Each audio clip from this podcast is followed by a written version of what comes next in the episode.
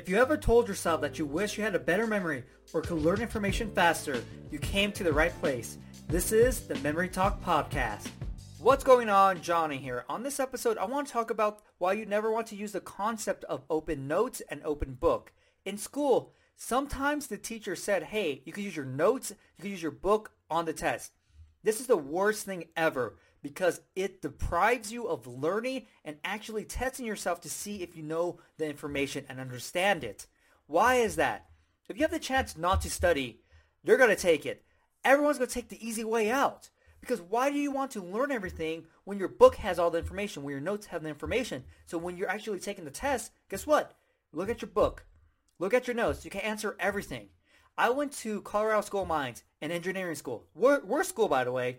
But all the students only cared cared about were the grades. That's it, just the grades. And so when the teachers gave the option to use their book, use their notes, they were like, yes, you know, and they told each other, I'm not going to study because I don't have to. I have my book. I have my notes. So that's what happens when you're given the easy way out. Most likely than not, you're going to take it. So what if your grades are important to you? Well, this is what I recommend, okay? First, first of all, I say just take the test regardless if you can use your notes or not. If you fail, you fail, get over it. But at least you tested yourself and you can learn from your mistake. If you fail, okay, it's, it's somehow if you fail using your notes and book, you have a big problem, okay? You should just be ashamed of yourself. But let's say your grades are important. I recommend going through the test initially, trying to answer as much as possible just by yourself, only with your brain. That's it. And then fill in any of the gaps with the book, with the notes, okay? That is the best recommendation I have. Because for me, I'm talking from experience. I've gone in C's. I've even gone at F sometimes. But it did not faze me in the slightest because I did everything I could do in that moment. And when I messed up, uh, I went back like, oh, okay, I messed up on this because I didn't do X, Y, and Z. And so I learned so much from failing, from getting that F. Even when I could have used a book or my notes, I decided to go the other way and get an F and fail because I learned so much more. Now, this only doesn't apply to school. It applies to any situation out there where you could use your notes or some form of notes in order to get the answer. Maybe you're meeting people. Try to memorize their names first. They might have a name tag. Don't go the easy route. Try to memorize names. I gave you a method to memorize names, no, so hopefully you've been practicing that.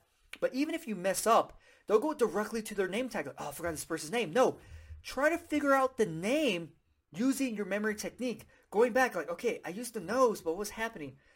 oh, Jules will being shoved up the person's nose. Oh, Jules, Jules, Julie. Person's name is Julie. Because you're gonna learn so much when you do that. That's why even when you fail, you gain so much from it. And so never take the easy way out and use notes of any sort to help you get the answer. Choose a route of failing, learning from it, and being that much better, especially when it comes to memory techniques.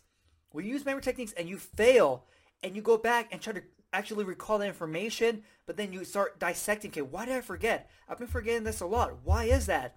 Man, when you figure all that stuff out and apply it the next time, it's going to be so much better. To be so much more efficient and effective at using that technique. Eventually, you won't even make mistakes anymore.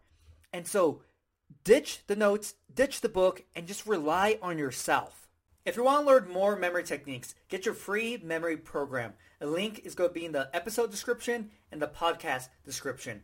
Also, if you haven't subscribed to my podcast yet, subscribe, share it with everyone, and if you have a minute, I would greatly appreciate it if you left me a review.